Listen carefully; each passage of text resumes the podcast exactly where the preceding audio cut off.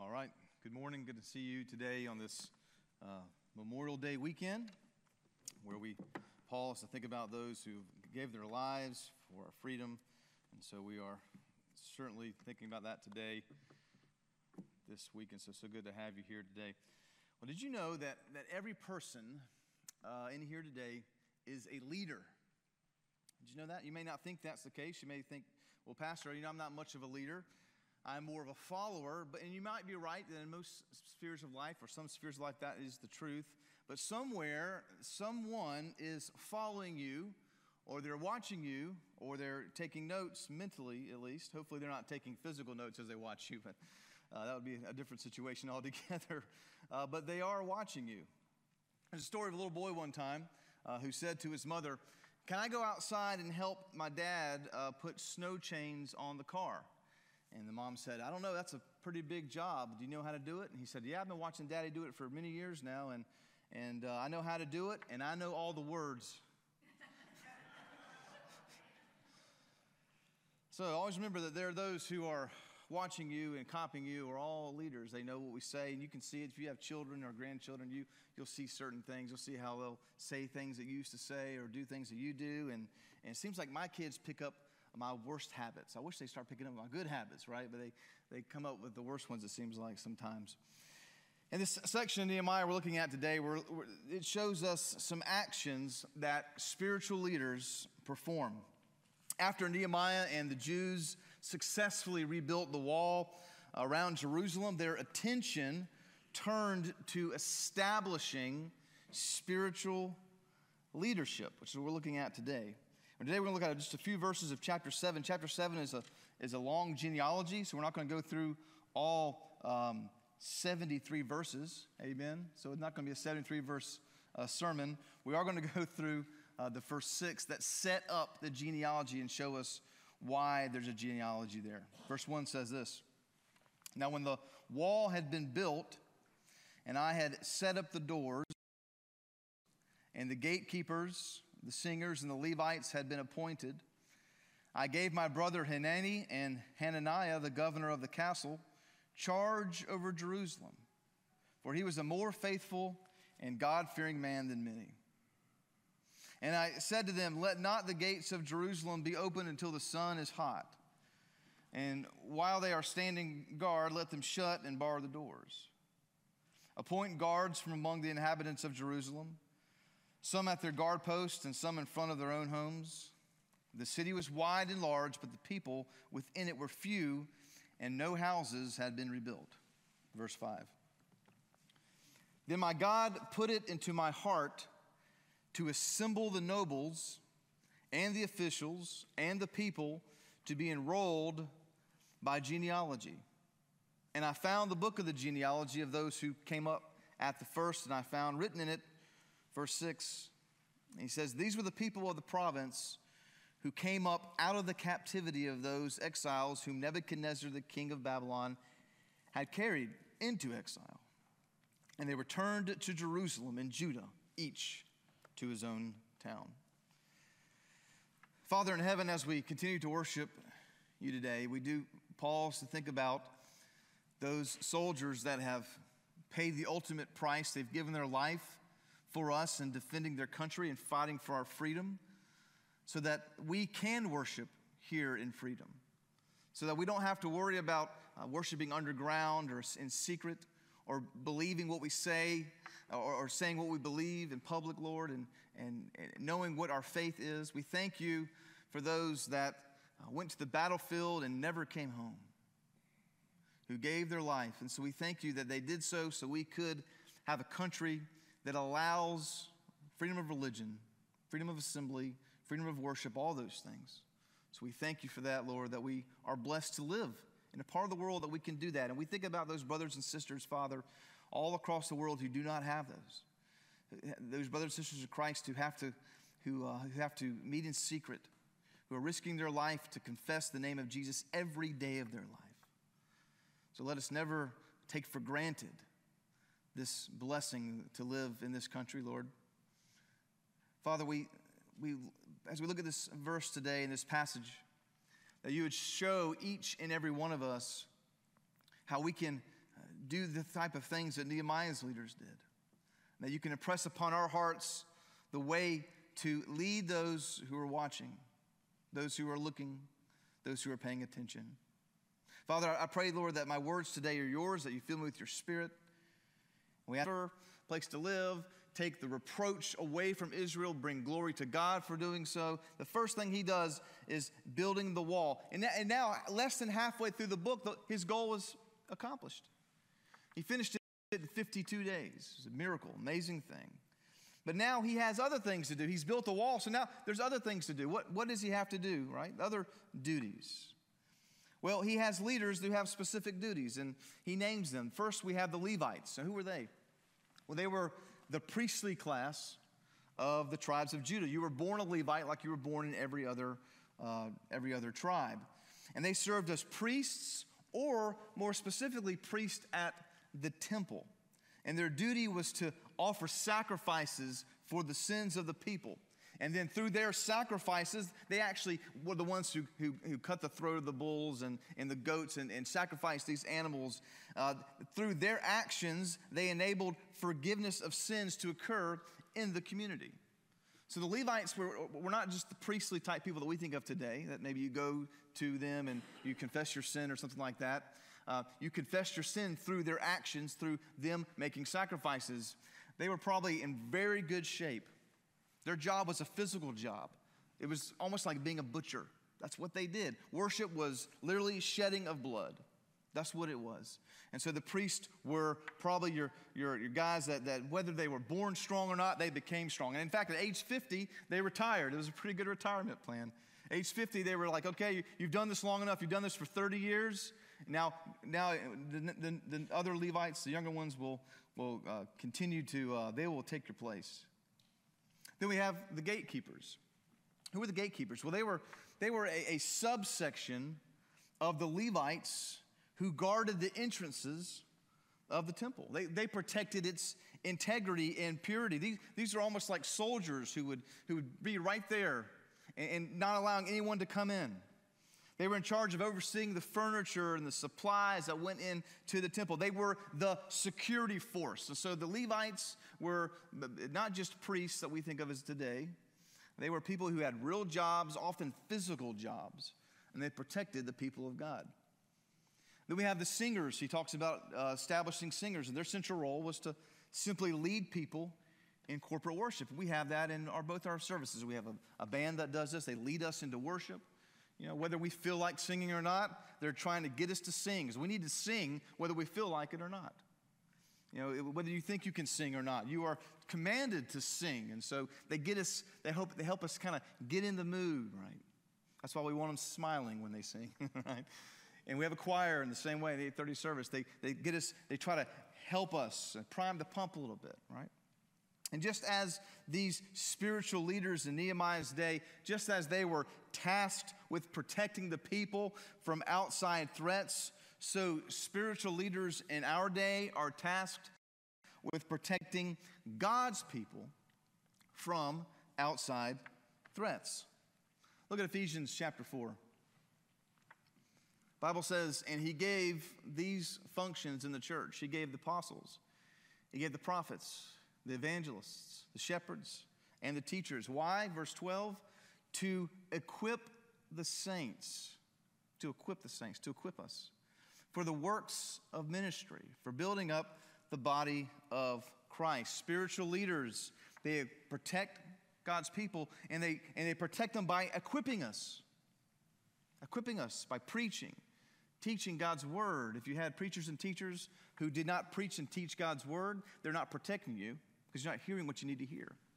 You're not having God's word come into your heart. They're not protecting you by, if, unless they lead you to praise God with appropriate songs. This is why what we sing, they protect you by encouraging you to give your resources to God's church. All these spiritual disciplines are needed for you to be protected from Satan and to be protected from his outside threats. Now, in the New Testament church, we have two offices. We have the pastors, whose primarily the role is to shepherd the flock. We have the deacons, who they primarily serve the flock. We also have people who are gifted in evangelism and teaching, as Ephesians mentions, and all of these leaders help protect the people of God. But in Nehemiah, they're not just taking care of the spiritual needs as we see, it's a very real, literal taking care of the people's needs. And many times, meeting a person's physical need helps the person spiritually. Think of a time where you or someone you know was really hurting physically. Maybe you had a, a surgery, maybe you had an accident or something like this. Physical pain physical problems can affect your spiritual life. And someone ministered to you, called you, prayed for you, visited you, helped you. It, can increase your faith. It can help you spiritually as spiritual leaders protect God's people. That's number one. Number two, spiritual leaders also fear God. Spiritual leaders fear God. He says in verse 2 I gave my brother Hanani and Hananiah, the governor of the castle, charge over Jerusalem, for he was a more faithful and God fearing man than many. Now, there's a disagreement among scholars as, as, as, this verse is referring to one or, or two men. In the Hebrew, uh, you can make a case that this word, this name Hanani or Hanani, was kind of a nickname for the name Hananiah, right? Just like uh, John David, we call him Johnny, right? Maybe Hananiah, they called him Hanani. I don't know. Uh, but in the, in, the, in the question is, why would there be two men in charge over the entire castle? But nevertheless, all English translations include this as, if it were two men. In any regard, Hanani was at least the brother of Nehemiah. And so at this point, Nehemiah is either explaining why his brother is over the castle, or why by this other man named Hananiah is over the castle. And the qualities he gives are the same that the person, the man, or the men who are over the castle are someone he trusts. And he trusts this person because he says they are more faithful and God fearing than many. I think it's interesting that he mentions that. Didn't say they're perfect. Didn't say that he's the most faithful brother in the city. He just says, more faithful than many. More faithful than many. More God fearing. Look what the Bible says about the fear of the Lord. When we see this word, the fear of God, it causes us to ask, what does that mean? Look at Proverbs 1 7. It says this that the fear of the Lord is the beginning of knowledge. Fools despise wisdom and instruction. Real knowledge happens when you understand who God is. Real knowledge occurs when you understand who God is versus who you are. Now, the word fear, and you might have heard this before in the Hebrew, can have all sorts of different, different connotations. It can mean literal terror, like a fearful terror. It can mean that the object you're looking at is just so awesome that it, it frightens you. It could also mean that something's just respected. And many times you'll hear people say, this is this idea of reverence or respect for God. I think when the Bible talks about fear of God, I think it's talking about all those things. Isaiah, when he, when, when he saw God face to face, there was terror in his eyes. I thought God was scary, but he was scared for his life because he was a sinner in, in the same area as a holy God. He was fearful for what would happen to him. And of course, God made Isaiah clean in that moment. We have this God that is holy and transcendent and has created the universe, created the world, all these things. We are like little sands on the seashore compared to God. We should have not just a reverence of who God is, we should have some type of fear that He is so large, so, so just massive and transcendent that it should bring us in awe of who He is. And then, furthermore, it should bring us in awe of who He is that He also knows the number of hair on our heads. That he loves us so much that he sent his son to die a death that we should have received. Took our judgment on the cross so that whoever places their faith in him may have everlasting life. So I think when the Bible talks about fear, it's just talking about all those aspects of fear. It's very similar to how I believe the parent child relationship should be on some level. I think each child should have a healthy fear, not, not, not a, a terror, but a healthy fear of their parents. You know, children are smaller than adults. You realize that, right? They're small. My little John David's like this tall, right? And he has a little bit of a temper sometimes. Don't, you know, I don't think he gets it from me. I don't know where he gets it from, right?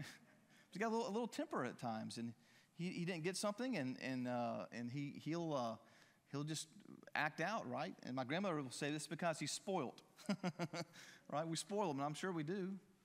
But he gets mad, and I told him he couldn't do something the other day. He started knocking things down and everything. But he knows that because, because he's small, he knows that all I got to do is pick him right up and put him over my shoulder. There's nothing he can do about it. He understands that his dad is bigger, his dad's stronger than he is, right? So he understands intuitively this. He knows that. That there's just so much he can get away with. That at some point he's going to go too far and then there will be discipline. Now, he's not afraid of me. In fact, he wants to be with me. One of his favorite things to do is climb up my lap and sit in our chair. He'll say, sit, he'll say, sit chair with daddy. Sit chair with daddy. So obviously I'm safe, but he also knows that there's discipline that can occur if it needs to. When we realize and recognize that there's a difference between who we are and who God is, it changes how we look at life. If we don't believe in a God, we're going to look at life completely different. If we think God is some distant God that is just up there or just hit start on some kind of simulation and we're just living in it or something like that, we would look at it differently. But if we know God as this massive being that's transcendent that we can't comprehend, but also loves us and wants to commune with us and have a relationship with us, it changes how we view the world. These men feared God, and because they feared God, He put them over the entire castle. Look what Ecclesiastes 12 13 says. Ecclesiastes, again, written by a man who had done everything. He did everything he could do. The richest, wealthiest man. He built everything. He lived life to the fullest. He had all the pleasures a man could want. And he said that they're all meaningless. And at the end of the Ecclesiastes, after he, after he has literally done and been everywhere you could be, do everything you could do, this is what he says. The end of the matter, all has been heard. Fear God and keep his commandments, for this is the whole duty of man. He says this is what it's all about. At the end of the day, this is what it's about. Do you fear God? Do you revere God? Do you keep his commandments? That is the whole duty of man. This is what we're looking for in a spiritual leader. They don't have to be perfect, they won't be perfect. They have to be faithful, they have to be trustworthy. That's the biggest success of being a Christian is every day getting up and say, Lord, help me be faithful today. One step after the other. One step after the other. This is what we're looking for a faithful, trustworthy person. Number three, spiritual leaders also use common sense. Spiritual leaders use common sense. Look at verse 3. You'll love this one. I, I, love, I love writing this verse out. Common sense. Let not the gates of Jerusalem be opened until the sun is hot. And while they are still standing guard, let them shut and bar the doors. Appoint guards from among the inhabitants of Jerusalem, some at their guard posts and some in front of their own homes. Here's what he's saying He says simply, At night, you keep the gates closed. Why? Because that's when people try to come in and, and rob. Because, you know, robbers are going to go at night because you can't be seen. It's, obviously, there's less light out. So at night, keep the gates closed. At the daytime, when the sun rises, open the gates, but still have guards. Now, it's common sense, but he still has to explain that to them to do this and when to do this. And he still has to be given a directive to do it. And much of leadership sometimes is common sense. So, an example of me showing spiritual leadership in my own life, a very uh, a small example is if, if I am with my son, quickly discovered that the ballpoint pen they took up there would not work in zero gravity. Won't work up there. And so to combat this problem, NASA scientists spent a decade developing a pen that'll write in zero gravity. The pen also could write upside down, which I didn't realize it couldn't happen, but apparently it can happen uh, the, the, pen wrote, wrote underwater, which I don't know, there's no water. I don't know why they need that space, but it writes underwater. It could write on almost any surface, including glass. and at temperatures ranging from below freezing to 300 degrees Celsius. Now, if you're riding a pen at 300 degrees Celsius, you're probably not alive. But anyway, that, they, they still built that, right? The Russians simply used a pencil. right? Can you imagine that? Well, we got to come up with a better pen. Russians said, we'll bring a pencil next time. Some of the best decisions we can make as leaders are ones that just make sense. Amen. Spiritual leaders uh, use common sense. Nehemiah did it. Hey, open the gates in the daytime, close them at night. Number four, finally, spiritual leaders never stop leading. You can't decide you don't want to lead anyone anymore. Even if your children are grown, you can't decide, you know what, you're on your own now. They're still going to look to you. They're still going to see what you're doing, how you act, how you live. You never stop leading. Look at verse 4. The city was wide and large, but the people within it were few. Why? No houses had been rebuilt. So I don't know who's living there, but they don't have a house apparently. You have this large city, pretty much empty. This wall has been built around it in 52 days, but it will not be a truly thriving house or, or city until houses have been rebuilt and people move back into town. But they won't move back into town until they feel safe. So, what did you do? Verse 5 says this Then God put into my heart to assemble the nobles and the officials and the people to be enrolled by genealogy. And I found the book of the genealogy of those who came up at the first, and I found written in it the names. Verse 6. These were the people of the province who came out of the captivity of those exiles, whom Nebuchadnezzar, the king of Babylon, had carried into exile. And they returned to Jerusalem and Judah, each to his town. So Nehemiah does this. He looks back at the history of the people. He knew he knows who's moved back in already. And he knows who's out there to try to convince to return. To return. He can now systematically enroll and recruit those people to move back into the city. He can look out, he can see who they are, and I can imagine it right now. He call these people up. That's how we would do it now. Hey, years ago, your family was forced out of their homes in Jerusalem. You have a life now, but come back to Jerusalem, rebuild a house, be part of God's people, covenant community inside these walls. It was a recruiting pitch. He needed people in the city. You know, it's Memorial Day weekend, and so church attendance is a little bit less because people go out and travel. And I heard it's been record breaking travel for this Memorial Day weekend because people have been locked up for, in their house and scared to go for so long.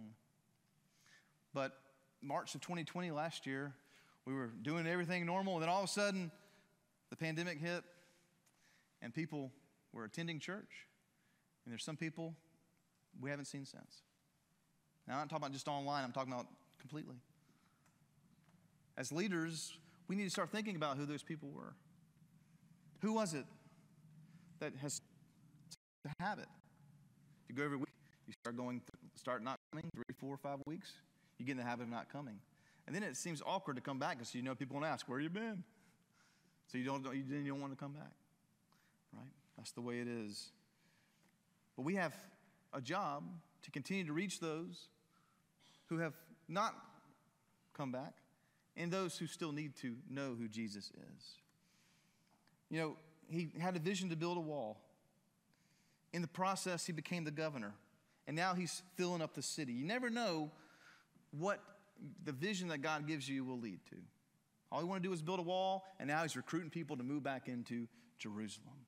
You never know where God will take you if you act on your vision that God has put in your heart.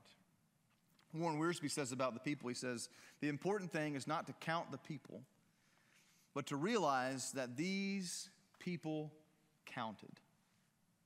In leaving Babylon, they did much more than put their names on a list.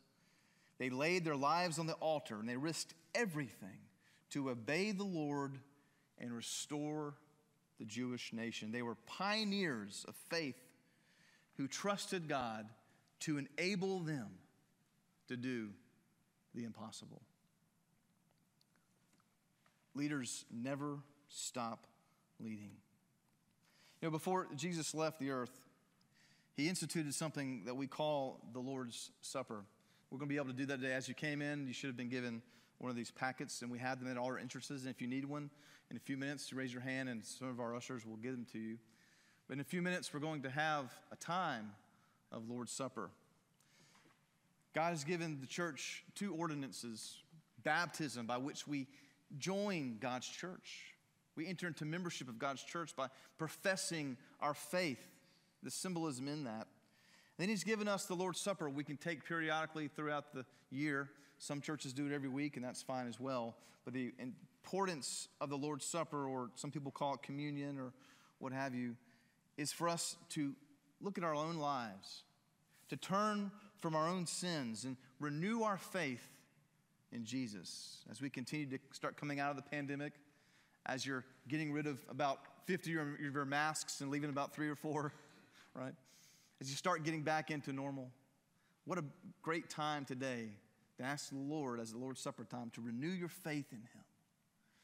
And that so as you continue to lead others, God will see you as faithful. Heavenly Father, as we prepare for this Lord's Supper, Lord, we do thank you what you've given for us in Jesus. We do thank you, Lord, that as we get ready to prepare to take this supper, that you would check our hearts and let us check our hearts and let us continue uh, to just search our hearts as we ask you, Lord, as we ask you to make us faithful, make us obedient. We would do so today. We ask these things in Jesus' name, amen.